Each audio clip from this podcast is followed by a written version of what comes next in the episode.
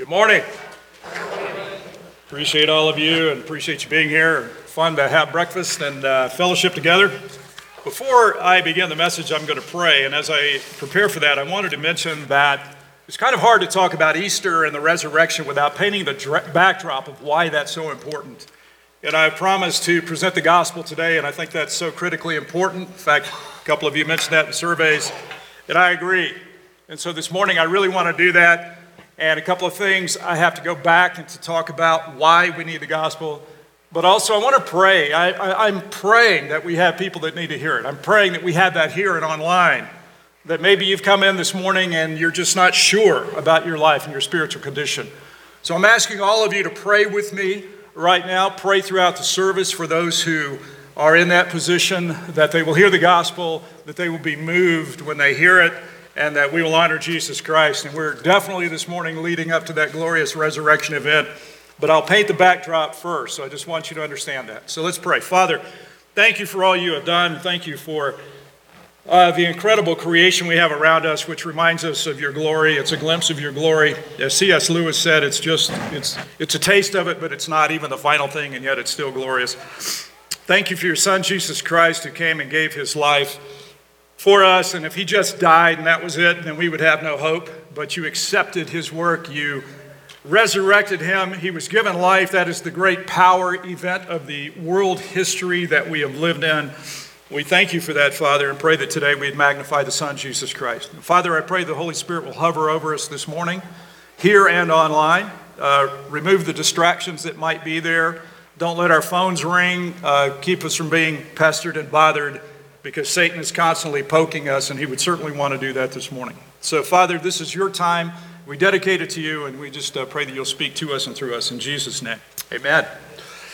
So, one thing uh, that I know from living in the Appalachian Mountains for around 15 years is that life in the Appalachians to me is the most visceral life I've ever lived anywhere, and you would just have to live there and see it to understand what I meant. And that's a good thing, but uh, it's just really interesting the experiences that I was drawn into pastoring a community. And uh, in small town life, I had a lot of interaction with our local funeral homes. Students of mine are working there and all those kind of things. And we had good, bad, and ugly, difficult situations uh, throughout the years. So when I was in Georgia recently, back in the community, uh, I was encountered with that again. And uh, just one of the examples, we, uh, a, a friend of mine, a colleague from years gone by, uh, passed away, and I was honored to be asked to do her funeral.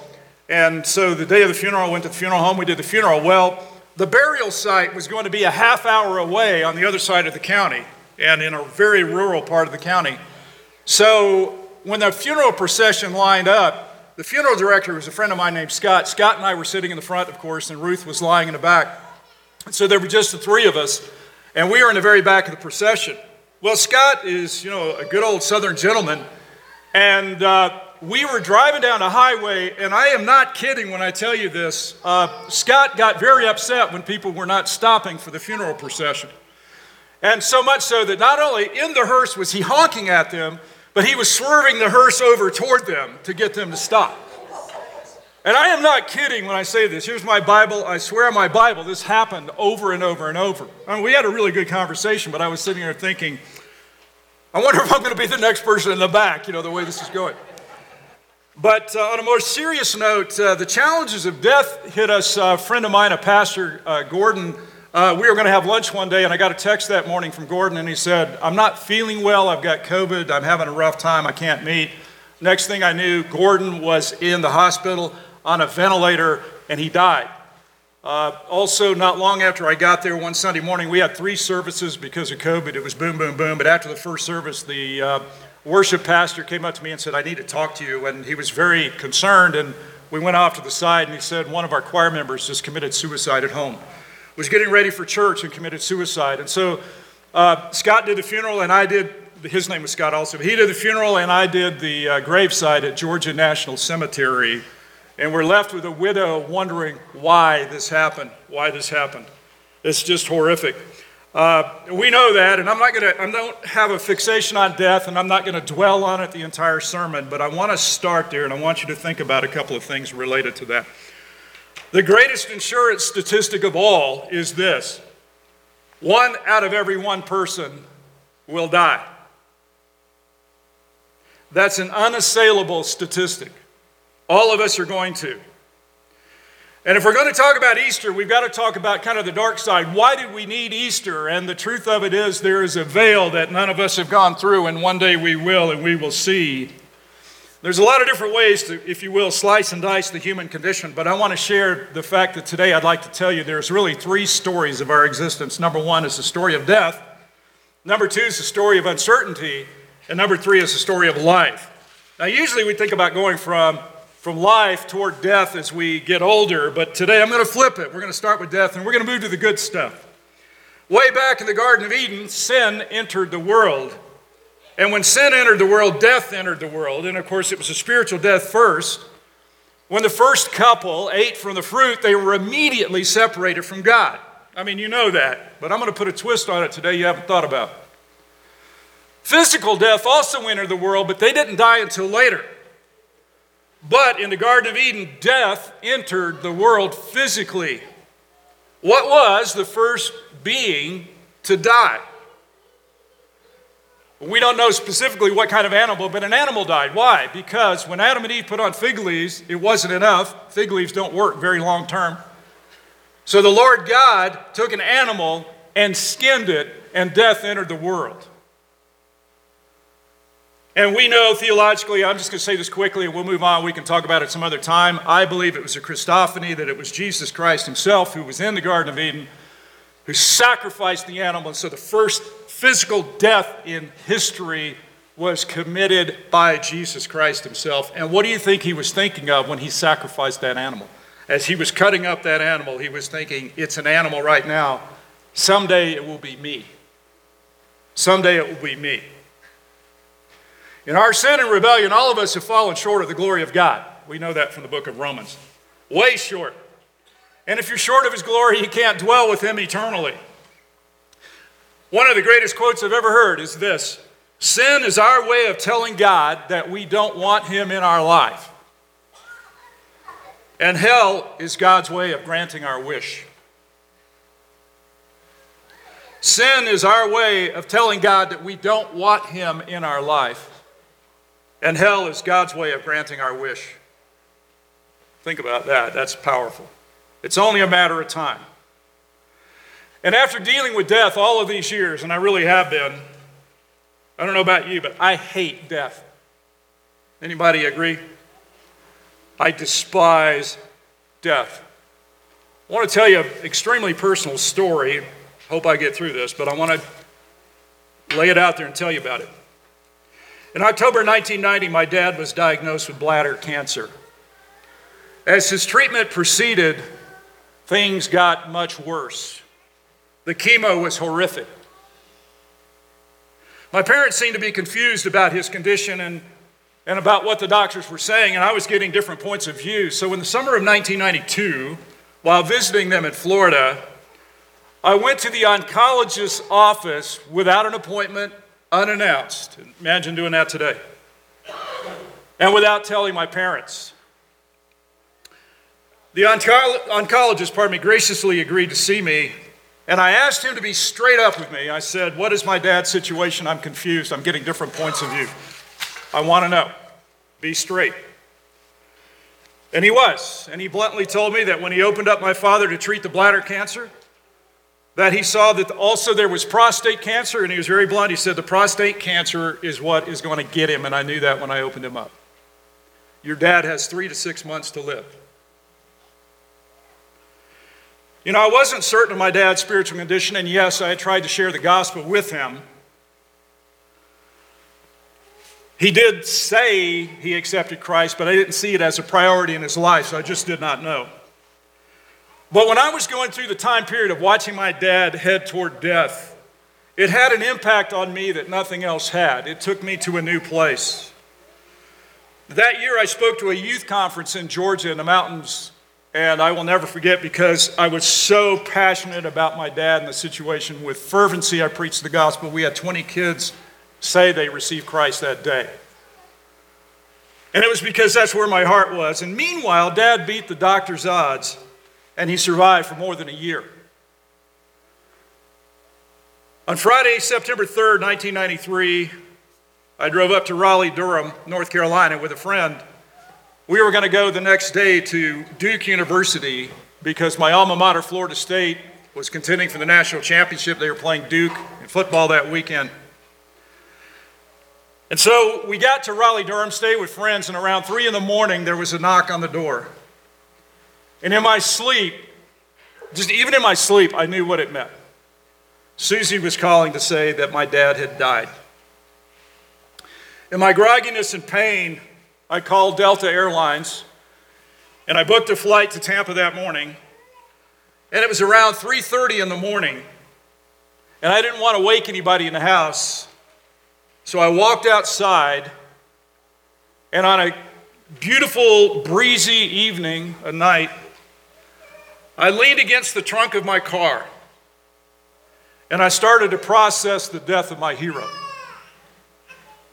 Dad came from a broken home and he dropped out of high school during the, to join the Navy during World War II. He would end up on Iwo Jima.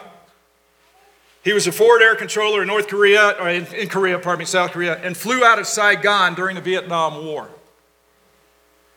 Today, he is buried at the National Cemetery at Naval Air Station Pensacola, and several times a week, the Blue Angels fly over his grave, which I think is pretty cool. But life had burned my dad in many, many ways, and over the years, I had tried to get inside, but it was impossible. He would not let us in. So, in the middle of a North Carolina night, I was standing outside trying to make sense of it all. And as I thought about his condition, it hit me like a missile. What if dad is in hell?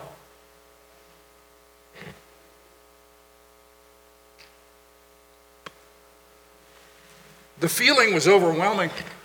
It really was. And I began to sob. But I stopped myself and I said, Sid, you can't do this to yourself. You just can't. You'll never figure it out this side of heaven. What is done is done. I really thought that what is done is done. Your father has made his choice. And he's going to live with it one way or the other. He is now facing his destiny, and you must go on, and you must continue to share the word. And so, my friends, what we see on this side of the void is what we see, but we cannot see beyond. And, and you know, if you've had a loved one die, not a day goes by that I don't think of my dad. And I don't wish I could be with him. Until then, though, we are profoundly, massively uncertain about the future. God numbers our days, but He doesn't email us with the number, does He? So we live day by day, not knowing the time of, or the manner of our departure. It's like the story I told a couple of weeks ago. It reminds me of flying on a certain airline. But seriously, we don't know the time or the manner of our departure. In 1984, Susie and I drove out to Southern California with her parents uh, to see her brother. And heading into Los Angeles the night we drove in there, we're on the freeway, we're driving into LA, it's night, and we come up the hill on the freeway and we see lights in our lane pointing at us. Our lane. Los Angeles at night on the freeway. This is not your best day now, your best life now. As we got up to the scene, we saw what I remember as being a yellow convertible in our lane facing toward us. And as her father pulled over to the side, I saw a lady in either a bathrobe or a nightgown crawling across the freeway to the median. So we got out, and obviously the traffic's still flowing by at fast speed, so we ended up having to leave pretty quickly, or we would have been killed as well. And I will not go into detail, except that when I went up to the car and I looked inside, I saw the driver, and it was pretty clear that she did not make it. And next to the car was a motorcycle on its side, and the motorcyclist didn't make it either. So my point is this when the day started, none of the ladies or the motorcyclists thought that they would face their destiny by the end of the evening in a matter of hours. It's the great mystery, isn't it? And if you're intellectually honest, whoever you are, you don't know what's going to happen in your life. And so a lot of people will mock Christians and they'll be cynical and they'll say, well, you know, these stupid Christians, you know, they say all this kind of stuff. But the truth is, nobody knows, right? None of us know what's going to happen.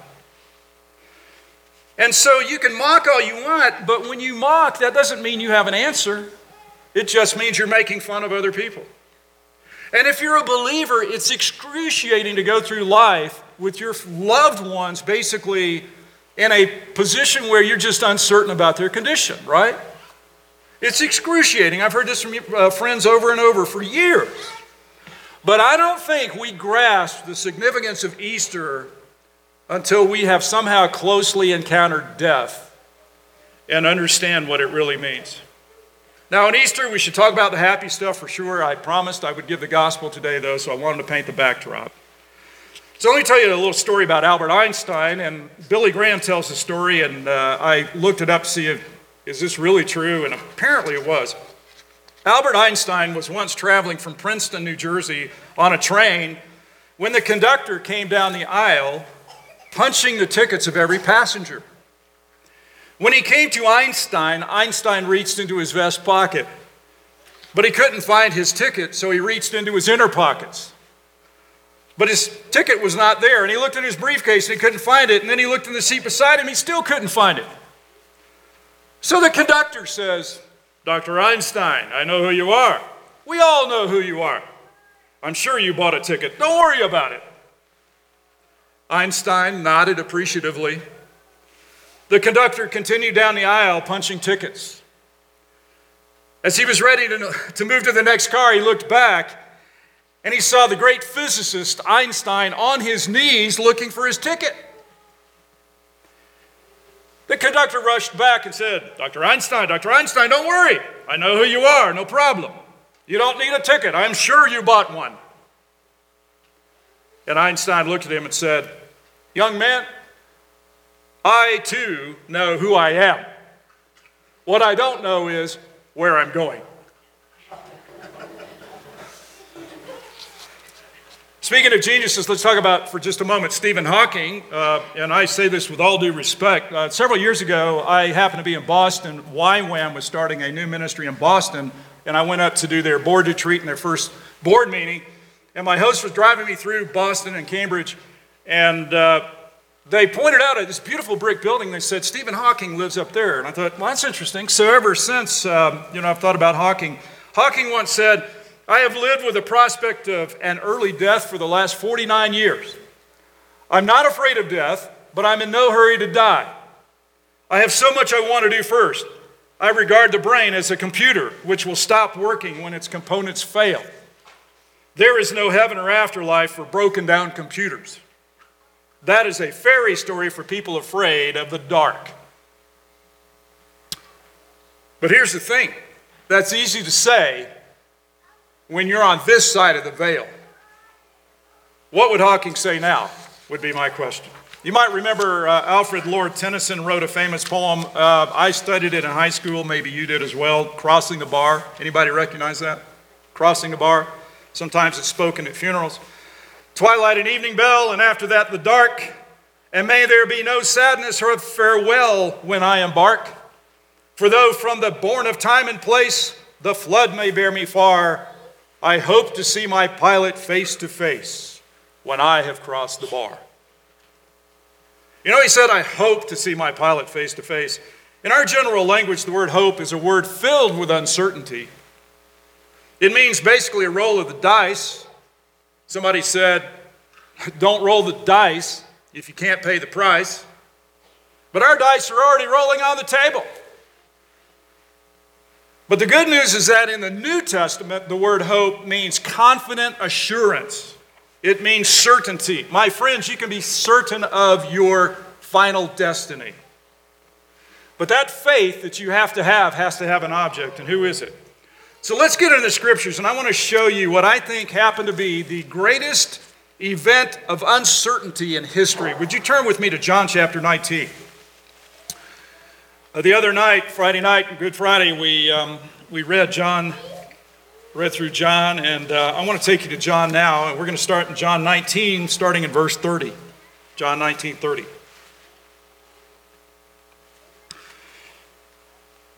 When Jesus had received the sour wine, he said, It is finished. And he bowed his head and gave up his spirit. On the cross, Jesus said, It is finished. In the Greek, that's not three words, that's one word, Greek word tetelestai. And I mention this because that word is in the perfect tense in the Greek, which means the event has happened, but the results continue. The results continue. The act has been done. Jesus died for sin 100%, completely, totally. Jesus died to pay the payment for your sin. And if you walked in today burdened with sin and guilt and shame, Jesus has died for all of it, and I think we have to lock hold of the fact that when He died for it, He died for all of it, for all time, forever. Every sin you've ever thought about doing, every sin you're thinking about now, every sin you committed in the past, every sin you will commit in the future was died for by Jesus on the cross. Amen? All of it was paid for, and I don't think we emphasize that enough. The atonement is done, every bit of it is complete. Your debt has been totally paid off. And the government doesn't even have to do it. Jesus did it. So in John 19, verse 38, after he died, I'm going to skip down to verse 38. After these things, Joseph of Arimathea, who was a disciple of Jesus and was a wealthy man, but secretly asked for the Jew, for fear the Jews, asked Pilate that he might take away the body of Jesus, and Pilate gave him permission. So he came and took away his body. Nicodemus also, remember Nicodemus, John chapter 3, you must be born again, who earlier had come to Jesus by night, came bringing a mixture of myrrh and aloes. These were things used to anoint the body of Jesus, about 75 pounds in weight. That's a lot of anointment. So they took the body of Jesus and bound it in linen cloths with the spices, as is the burial custom of the Jews. Now, in the place where he was crucified, there was a garden and in the garden, a new tomb in which no one had been laid. So, because of the Jewish day of preparation, since the tomb was close at hand, they laid Jesus there. Now, Matthew adds that Mary Magdalene and the other Mary were there sitting opposite the tomb. So, I just want to make the point this is not a political point, but I just want to say the last people to leave the cross were the women, and the first to arrive at the tomb on Sunday morning were women. They had not totally given up. If nothing else, if nothing else, they wanted to honor the Lord in his death. They owed him that at least. But what happened with the 12 disciples? Well, now 11 disciples. Well, basically, they turned tail and ran. So put yourself in the sandals of the disciples. Imagine their pain and discouragement. Jordan touched on this briefly. Let's flesh this out for a second. They were emotionally eviscerated. At one point, they wanted seats of honor with Jesus Christ and his kingdom, and yet when everything came down, they cut and they ran on him. In fact, when you read in the Greek what happened when Peter denied Jesus Christ the third the three times, and the third time he used profanity, if not obscenity, very strongly denying absolutely that he knew Jesus. So this was his final memory and it wasn't just Peter, the other disciples abandoned Jesus as well. They were afraid of being caught, they were defeated, and they were ashamed. So understand that Friday night after the crucifixion, the disciples were entering a weekend of massive uncertainty. They were saying stuff like this We have followed this teacher for the last few years, and we were wrong. We got all wrapped up in him, and we threw several years of our lives down the drain. We'll never make that mistake again. We're going to have to get home and revive our businesses. If we focus on that and stay busy, then maybe we can put this horrible experience behind us for now. Maybe when we're old, we can sort it all out, or maybe not. Maybe we'll be bouncing our grandchildren on our knees and we won't care. That's what they were going through. And so there's this sense in which we look back in time because we know what's going to happen Sunday and we read into it, but at the time, Saturday was a horrible day. It was the greatest time of uncertainty in world history, and it had been publicly revealed that there, it had not been revealed there was eternal victory, not yet. And they were looking down at their feet and they were seeing nothing but defeat. In Luke 24, remember two disciples walking on the Emmaus Road? Last chapter in Luke. Jesus comes alongside, they don't recognize it. These disciples were downcast. And I love this uh, comment by A.J. Swoboda. I just saw this yesterday in Christianity Today. He said, For them, the original Saturday would have been torturous. Jesus had died, and there was no way in the world to know if he would return. We call Friday good because we can see things from our angle. Tell that to the first people who lost Jesus they'd have called it Hell Friday. So it might be in here or online, somebody's living with uncertainty and you're just not sure. You're just not sure about your condition. But as the hours ticked by that Saturday night when things were uncertain, I, went, I imagine the disciples went to bed tossing and turning, and then dawn started to come. And before dawn, the faithful Mary Magdalene left her house and headed to the tomb. And in John chapter 20, verse 1, it says, Let's get to the good stuff. Now, on the first day of the week, Mary Magdalene came to the tomb early while it was still dark and saw that the stone had been taken away from the tomb. So she ran and went to Simon Peter and the other disciple, the one whom Jesus loved, that was John, and said to them, They have taken the Lord out of the tomb, and we do not know where they have laid him. So Peter and John have this race to the tomb. And they finally got there and once they got there, and once they saw it, they saw and believed, for they did not yet understand the scripture that he must rise from the dead. But then the disciples went back to their homes. And just imagine what was on their minds. Their minds would have been blown. And so now we have the story of life, and now they're trying to figure it out. Jesus was resurrected from the dead. He really did mean it when he said he would rise in three days. I get it now, but they didn't get it before. It's amazing and so, what we find now is what was defeated was not Jesus, it was not the disciples, but it was death itself. Turn with me to 1 Corinthians chapter 15. 1 Corinthians 15.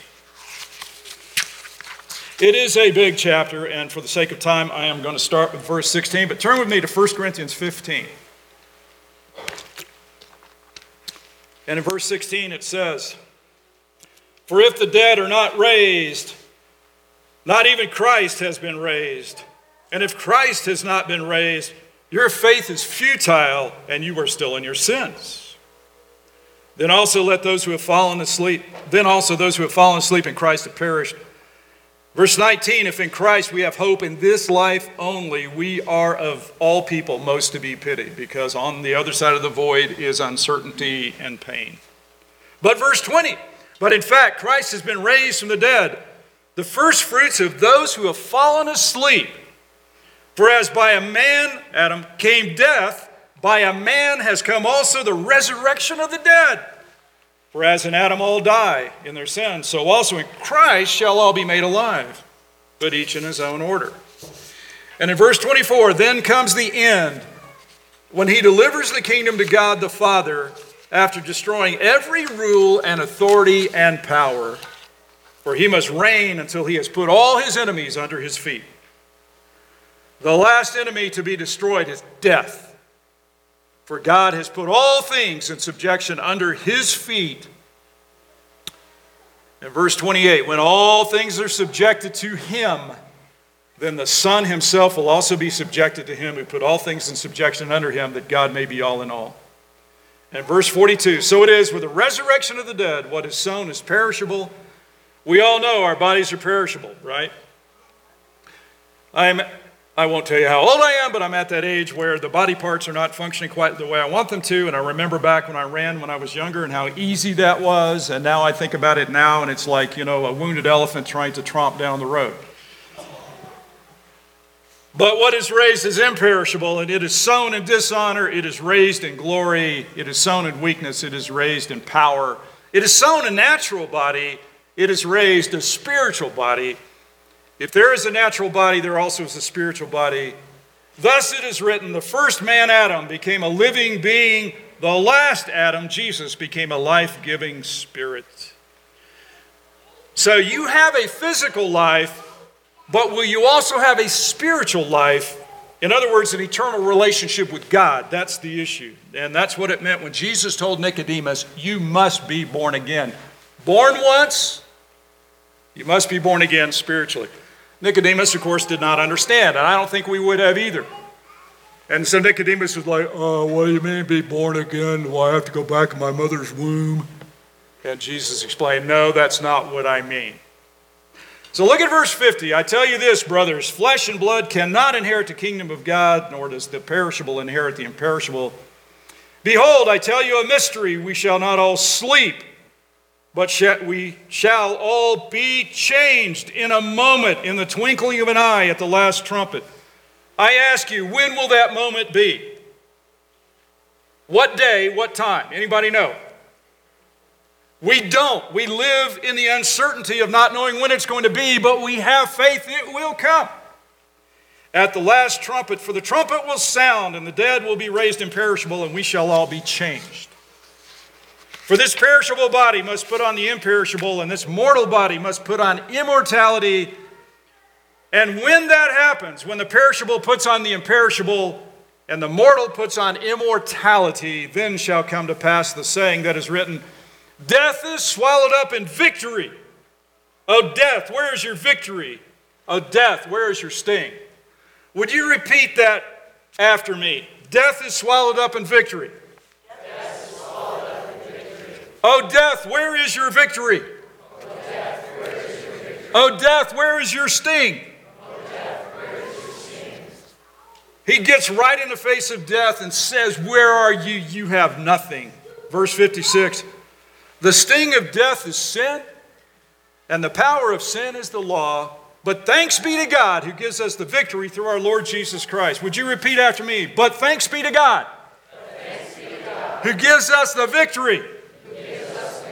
Through our Lord Jesus Christ. So in verse 58 at the end, therefore, my beloved brothers, be steadfast, immovable, always abounding in the work of the Lord, knowing that the Lord, in the Lord, your labor is not in vain. And I know you've heard this, but I'd like to say it again. I've read the end of the book, and what? We win. We win. We'll be with God. Death is defeated. We will not have to face hell. We will not have to face death. We win. Now, here in 1 Corinthians 15, death is personified. It's spoken up as a person. So let's pick up on that for a second. And to use the modern vernacular, let me put it this way Will this communicate to you? Jesus curb stopped death. How? Through his own death. Jesus pummeled the grave. He blew the grave to smithereens. Of his own will, Jesus, the rock, slapped mortality on a stage for all the world to see. Yes, I went there. And Jesus said to Satan, You have no place here. Hallelujah. This really, truly changes everything because we have the glory of Jesus Christ. Death is no longer our enemy, death no longer has a hold on us. Just take the time this weekend to think about the fact Jesus totally paid your sins. They're all done. There's none that still exist in the sense of needing to be atoned for. It's over. So, my friends, how much longer do you have to live? Who knows? But I'm telling you, we're getting closer and closer by the day to our time of glory. It's not that long. And that's why Paul said, always abound in the work of the Lord, knowing it's not in vain. We don't have that much longer. Uh, y'all, any of y'all ever heard the, uh, the group New Song? Goes back a few ways. Uh, I kind of knew them, and back in 1987, Eddie Carswell wrote an incredible anthem. In fact, outside of the Hallelujah chorus, for me, this might be the most rousing Easter anthem of all. A new song sang it, and it's called Arise, My Love. The problem is, I was typing this out and I was thinking, I really want to sing it, but I can't, you know, and I'll, I'll drive you crazy. But maybe next year we'll sing it. Arise, my love, some of the uh, lyrics. Not a word was heard at the tomb that day, just shuffling soldiers' feet as they guarded the grave. One day, two days, three days had passed. Could it be that Jesus breathed his last? All hell seemed to whisper, Just forget him, he's dead. Then the Father looked down to the Son and said, Arise, my love, arise, my love. The grave no longer has a hold on you. No more death's sting, no more suffering. Arise, arise, my love. The earth trembled and the tomb began to shake. Like lightning from heaven, the stone was rolled away, and as dead men, the guards stood there in fright as the power of love displayed its might. Then suddenly a melody filled the air, riding wings of wind. It was everywhere. The words all creation had been longing to hear. The sweet sound of victory so loud and clear. Sin, where are your shackles? Death, where is your sting? Hell has been defeated. The grave could not hold the king. Arise, my love, arise, my love. The grave no longer has a hold on you. No more death sting, no more suffering. Arise, arise, arise. And like the disciples, if we go looking for Jesus now, we will not find him in a grave. We'll find him at the right hand of God. Amen. Would you bow your head and close your eyes, please? Whether you're online or whether you're here in person, I would like for you to contemplate something now, and I'm having everybody bow their heads and close their eyes to give us a moment to dwell on this. This morning we painted the picture of death. We all face death, but also there's that uncertainty we have in life. We're not sure for our personal sakes of our destiny unless we have something solid that we can lean on. And in our own lives, we know that our lives are mortal, that they're going to fail at some point.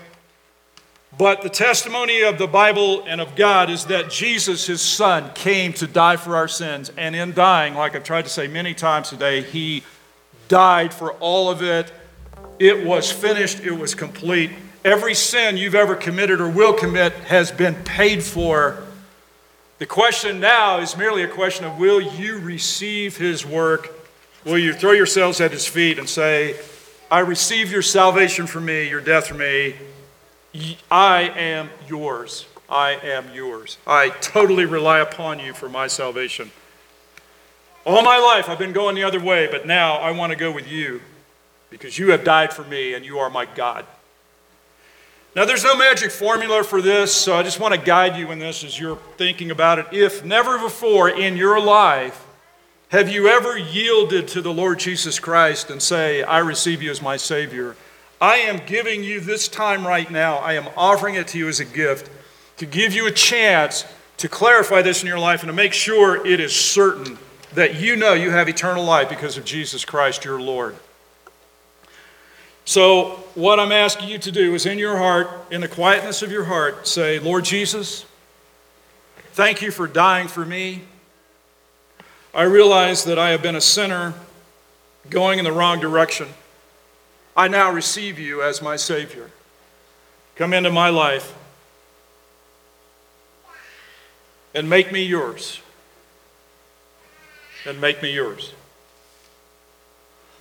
Now, right now, while we're all together with our heads bowed and our eyes closed, if today, for the first time ever in your life, you have come to this point to receive Jesus Christ as your Savior, and you have prayed this prayer or something like it this morning, would you slip up your hands right now? Amen.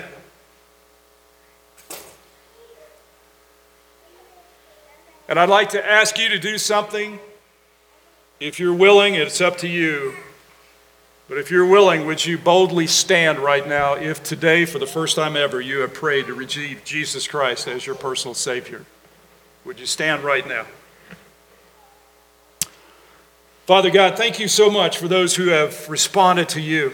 It may be, Father, that there are those out in internet land who have been watching this morning and who have responded in the quietness of their homes, perhaps. They have said, you know what? I need to get it right. I need to respond to Jesus Christ. And if so, Father, I just pray they would contact us, that we would know, that we'd be able to help them. Father, just give us the wisdom to, uh, to reach out to those around us. And Father, I pray that with all of our Bible teaching and all of our fellowship and all of the great things we're doing as a church, that we would not forget that if we do not become sensitive and aware of those who are around us who have no hope, that all we have done is create a country club while the world's going to hell. So, Father, in the weeks ahead, make us sensitive to those around us who need to know your truth. And I thank you so much for the gospel of Jesus Christ, and I give him the glory. Amen.